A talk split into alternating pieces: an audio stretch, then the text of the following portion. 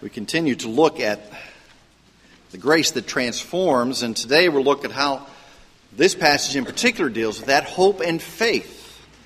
Hope and faith. And what that means in our lives today. So we look at Hebrews chapter 11, verses 1, 2, and 3. And if you're able, would you stand with me as we read the Word of God?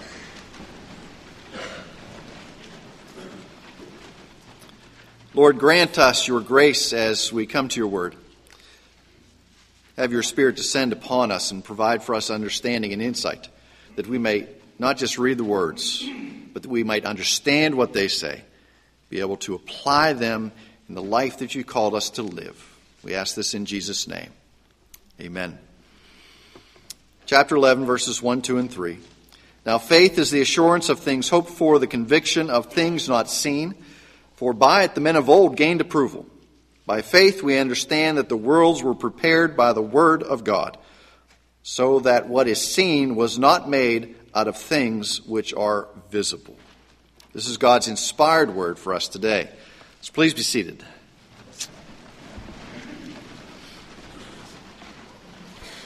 Now, I'm a big uh, Charlie Brown fan.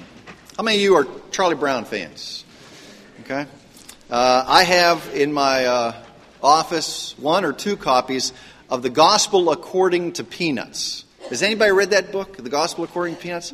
Okay, it's, it's a, if you look, it's a compilation of, of the strips that Charles Schulz wrote that deal with the things of Scripture. And it basically goes through and presents the gospel or shows us how Charles Schulz presented the gospel and often very deep theological truths in the Peanuts comic strip. And in the paper, it, it, when I grew up, the paper that we received on Sunday, Peanuts always had the top of the first page. You know, uh, when I was walking, I don't get the Sunday paper here, but as I was walking, uh, you know, you've got the uh, headlines, the basic newspaper on the front. Um, but when I was growing up, Peanuts had the front page. Okay, so you can tell what uh, place it held in our hearts in Pennsylvania. Um, I also have an autograph of Charles Schulz. My grandmother gave it to me. Uh, she gave me this book. It was about Charles Schulz. And I said, Oh, thanks. You know, it's one of those gifts. Well, that's thanks. I like peanuts. And then I opened it, and there was his signature. Uh, that and $4, I can go to uh, Starbucks and get coffee. But someday it might be worth something. It's worth a lot to me. And I played Charlie Brown in the school play my junior year. You're a good man, Charlie Brown.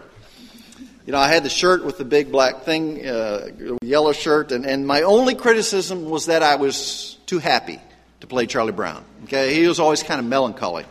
Uh, and if you remember, well, growing up, we always watched the Charlie Brown specials. And, uh, uh you know, in the fall, they have the one, and, and Lucy says, uh, Come on, Charlie Brown, I'm going to hold the football for you this year, and I want you to come and kick it. And he says, No, no, you always pull it away. And Lucy, ever the. Uh, um, conniver, I don't know what you want to call Lucy. But she said no, and she would convince him that she was going to hold it. And you hear, you know, ah, and then Charlie Brown goes flying through the air, and Lucy says, "Oh, Charlie Brown, you believe me every time." Okay, and then you've got the uh, the Christmas special.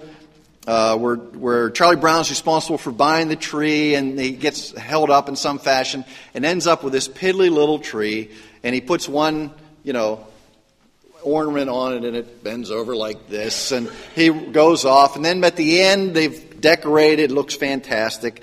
Well today i want us to focus on halloween and the great pumpkin okay? How many of you remember the great pumpkin? All right. Halloween night. Halloween night. The peanuts gang goes out and they're trick-or-treating but linus refuses to go. Why well, he convinces Sally, who is Charlie Brown's little sister, to sit with him in the pumpkin patch and await the coming of the great pumpkin. Now, Sally doesn't really believe in the great pumpkin, but she's got the hots for Linus. So she goes with him. And Linus says, if you sincerely believe in the great pumpkin and wait for him in a sincere pumpkin patch, that he would arrive and bearing gifts. He'll come, he tells Sally, because I have the most sincere pumpkin patch in the country this year. And the, and the great pumpkin respects sincerity. So Charlie Brown tells Sally that the great pumpkin doesn't exist, but Sally, as I said, likes Linus, so she goes off. It's you know gives up all the parties and the trick or treats and goes to sit outside in the cold in the pumpkin patch, waiting for the great pumpkin. Now Linus sincerely believes, but the great pumpkin never shows, and everybody laughs at him, even Snoopy. Okay, and you know how Snoopy laughs. I, I, can't do it, but you know how Snoopy laughs. A dog laugh. Sally is angry because she has trusted him and she's missed out on Halloween.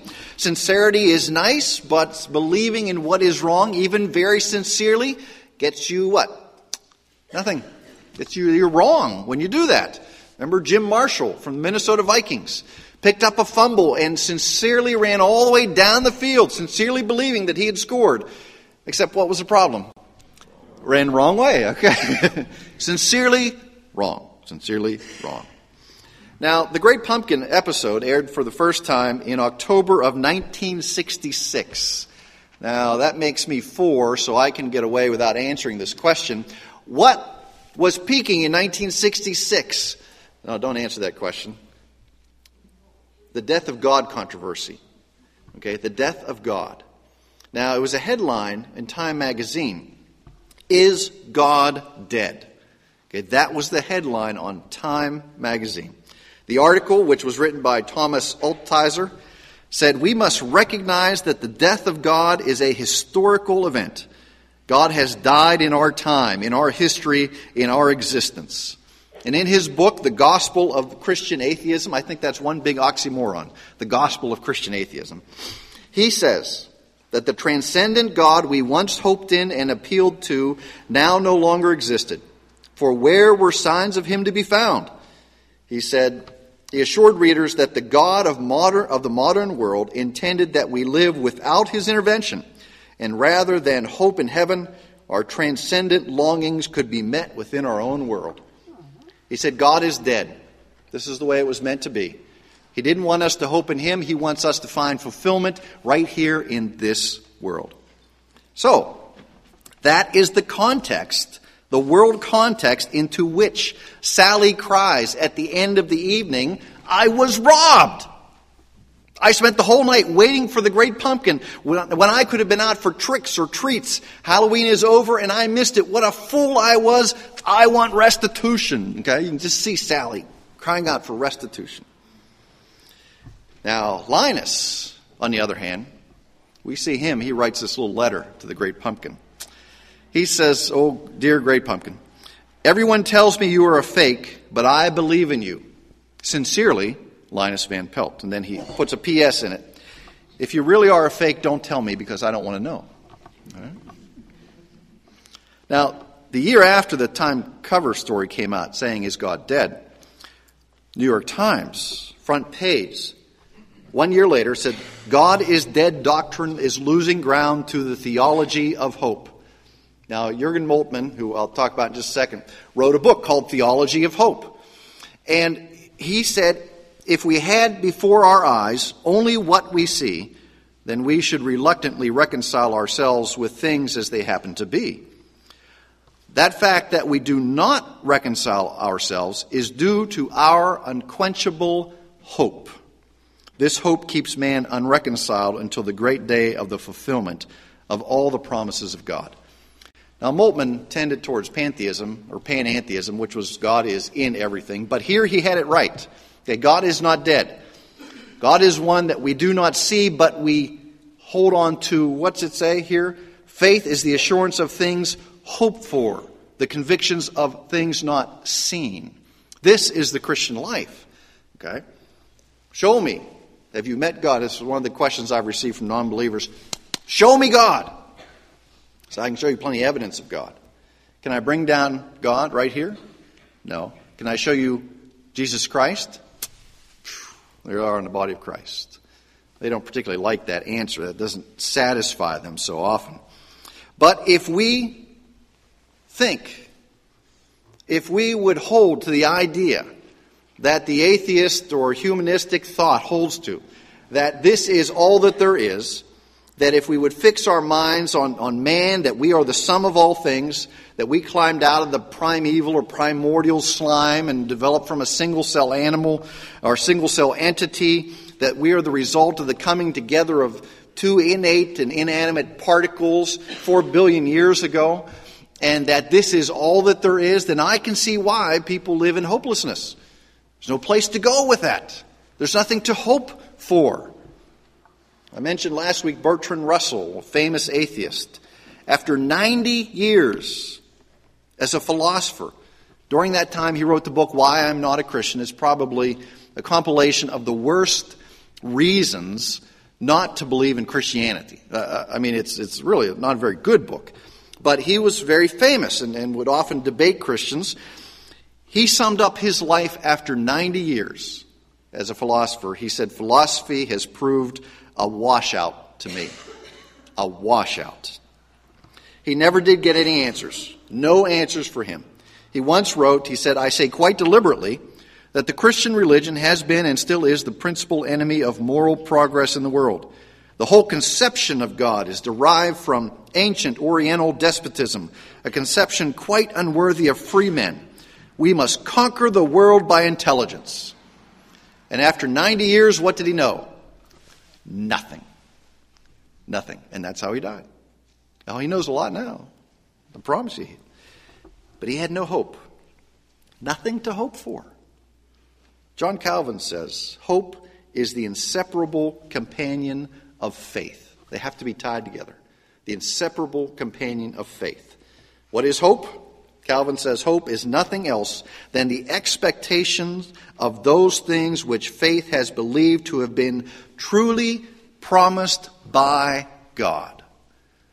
Okay, not those things that we think God might give us, but those things which are truly promised by God. When has God ever changed his mind? When has he ever gone back on his word? When has he ever deviated from his character? When have his promises not been true or come to fulfillment? Never. These are the things that have been promised by God. Calvin goes on to say, Thus faith believes God to be true. Hope awaits the time when the truth shall be manifested. Faith believes that He is our Father. Hope anticipates that He will ever show Himself to be a Father toward us. Faith believes that eternal life has been given to us. Hope anticip- anticipates the day it will be revealed. Faith is the foundation upon which hope rests. Hope nourishes and sustains faith. They go together, they're tied together. Now, what is the object of our hope? Well, unlike Linus, whose hope was what? The great pumpkin. Okay? The object of our hope and our faith is God, the one who does what? Gives us faith. The one who demonstrates that our hope is always justified in Him because He never lets us down. Psalm 25, David says, No one whose hope is in you will ever be put to shame. Psalm 62, Find rest, O my soul, in God alone. My hope comes from Him. Romans 15, May the God of hope fill you with all joy and peace as you trust in him, so that you may overflow with hope by the power of the Holy Spirit. Romans chapter 5. We also rejoice in our sufferings, because we know that suffering produces perseverance, perseverance, character, character, hope, and hope does not disappoint us, because God has poured out his love into our hearts by the Holy Spirit, whom he has given to us whom he has given to us. In the Old Testament, Abraham hoped against hope for what? He and Sarah. Child.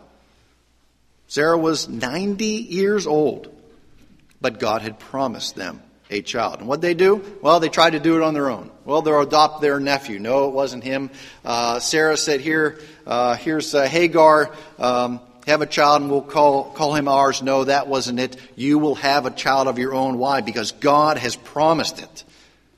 They had faith in him and they hoped against hope. And it wasn't this nebulous hope that, well, maybe he'll do it. No, he said he was going to do it. Now, it took a little while to get that through their heads, but he said he was going to do it, and that's what he did. Throughout the Old Testament, we see repeatedly that hope is something that the Old Testament, you know, those, those, those great men and women of faith in the Old Testament, they had faith and they had hope because that hope was always in the promises that God made. They acted upon those promises. Did they ever see Christ? No. But he was promised. So they ordered their lives in accordance with the Word of God. Faith is the substance of things hoped for, evidence of things not seen. Now, the word faith is simply a Greek word, means belief, trust, confidence. It says faith is, first of all, a substance of things hoped for. See, the promises that came to the Old Testament people were so real that even though they didn't see them fulfilled, they ordered their lives in accordance with them. They based all that they did upon what God said would happen. And we say faith is not this uh, wistful I'm going to jump off the edge and maybe the Lord will catch me. That's not faith. That's not trusting. That's not hoping that something will simply come to pass. The faith that God gives us is a faith that is based in the object of that faith. The object of our faith is our Heavenly Father. Not the great pumpkin, it is the Heavenly Father. Now, Christian hope, that which we hope for, is, in the sense, of very much a belief against the things of this world. If we follow the world standards, the world standards are very, very visible to us. They're pure and they're clear and they're right in front of us. They are tangible to us. So often the things of God are not that tangible to us. You remember our three friends from the Old Testament Shadrach, Meshach, and Abednego. Here they have Nebuchadnezzar. Nebuchadnezzar says, Bow down, worship the statue. And here's Nebuchadnezzar probably the most powerful individual in the world today. He is real, he is right in front of them. And what did they say? We're not going to do it. We are going to be faithful to our God. Where is God? He's not right in front of them. He is not, in a sense, the most powerful man in earth at that, on earth at that time, but yet he was real. And what did God do? He kept them safe because their hope was not in vain. Nebuchadnezzar was more tangible, more, in a sense, powerful, earthly speaking, but yet God was the one that they hoped in and they kept faith in. Faith is evidence of things that aren't seen. It's conviction that the unseen exists. Okay? It is living like you believe it. There's one thing to say, I believe it. You know, it's an easy illustration. Your little son or daughter goes out the edge of the diving board, and there you are in the deep end. Say, jump. Well, I'll catch you. And the little, your little child says, I know you'll catch me, Dad. I have confidence in that. But they don't jump. See, that's not quite faith. Faith is saying, I know you'll catch me, and off they go. And off they go. That's what the Lord says. Saying you have faith, saying that you hope in the things of the Lord, is really not sufficient. You must live like you do. You must live like you do. Who can we go to to find evidence of this? There's a guy in the Old Testament named Noah. The Lord came to him. How was Noah categorized? He says, Noah's a righteous man. The Lord says, Noah, it's going to rain.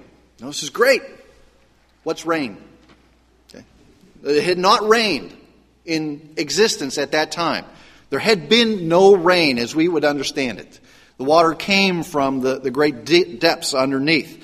And he says, No, it's going to rain so much that it's going to flood the world, and I want you to build an ark. And he gives him all these instructions. And what does Noah do?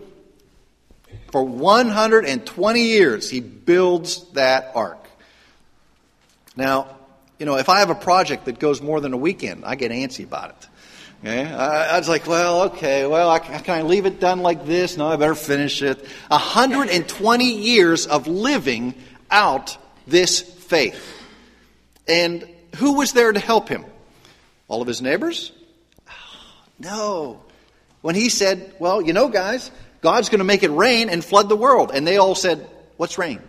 And he said, Well, it's this stuff that's going to fall from the sky, and the water's going to rise, and everybody's going to be killed except those people who are in the ark. And they went, Right. And you can imagine, it doesn't happen for the week. It doesn't happen for the months. It doesn't happen for the first year, the first 10 years, the first 50 years, the first 100 years. But Noah's building that ark. Why?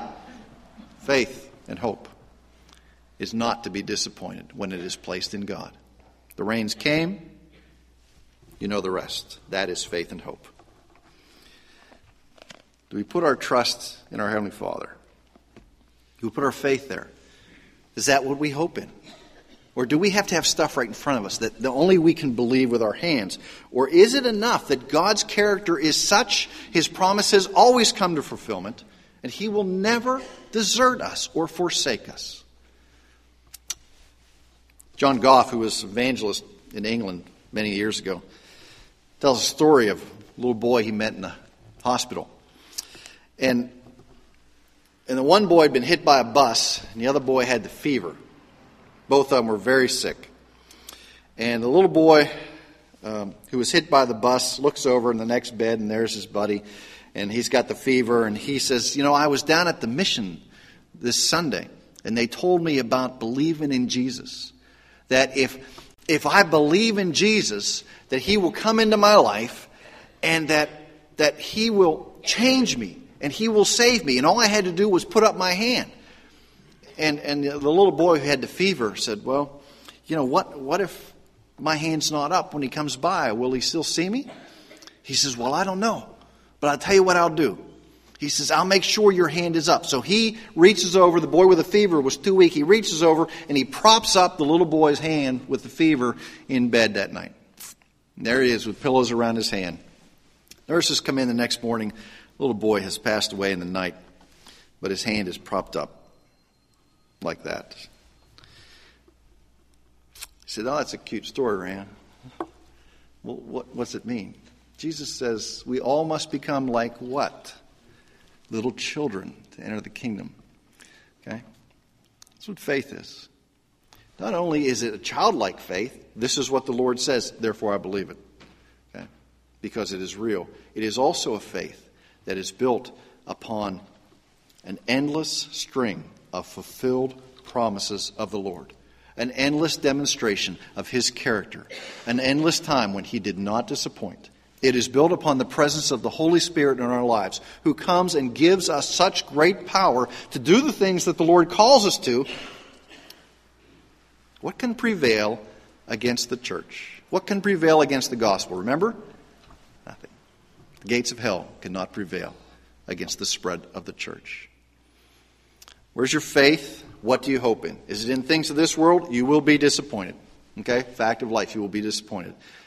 If your faith is in Jesus Christ as your Lord and Savior, if you are hoping upon those things of the gospel and those promises of our Heavenly Father, then you will experience the grace that we so desperately desire. That grace and that mercy and that care that comes only from Him. So let's pray.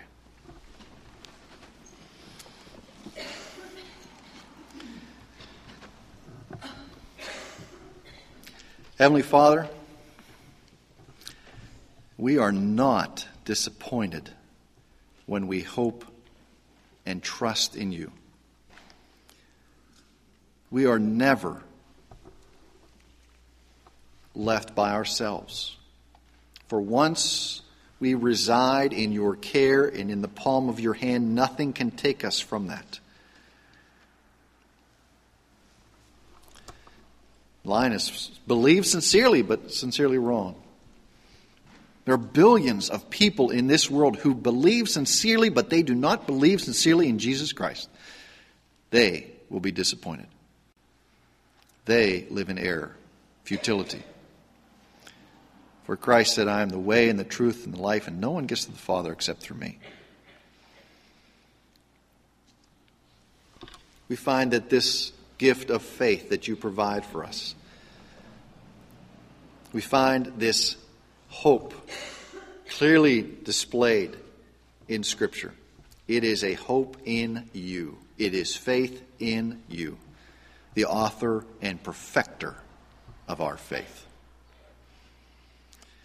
We come to you today, Lord, and even though you've placed us in this world, and we must function in this world, and you have given us gifts to be successful in this world and to use the things of the world not for just survival and enjoyment, but Use them for your glory.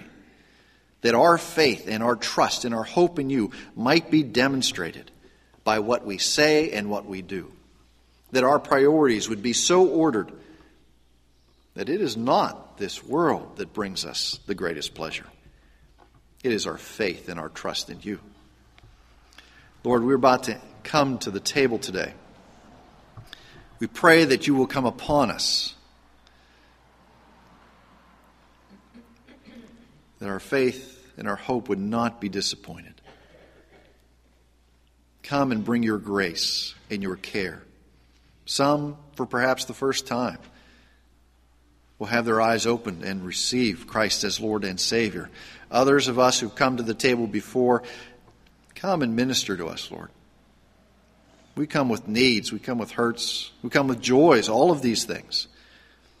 No better place to put them than at the throne of grace. No better means for which your care and love and grace for us can be communicated in the bread and the cup. Lord, we ask all of these things in Jesus' name. Amen.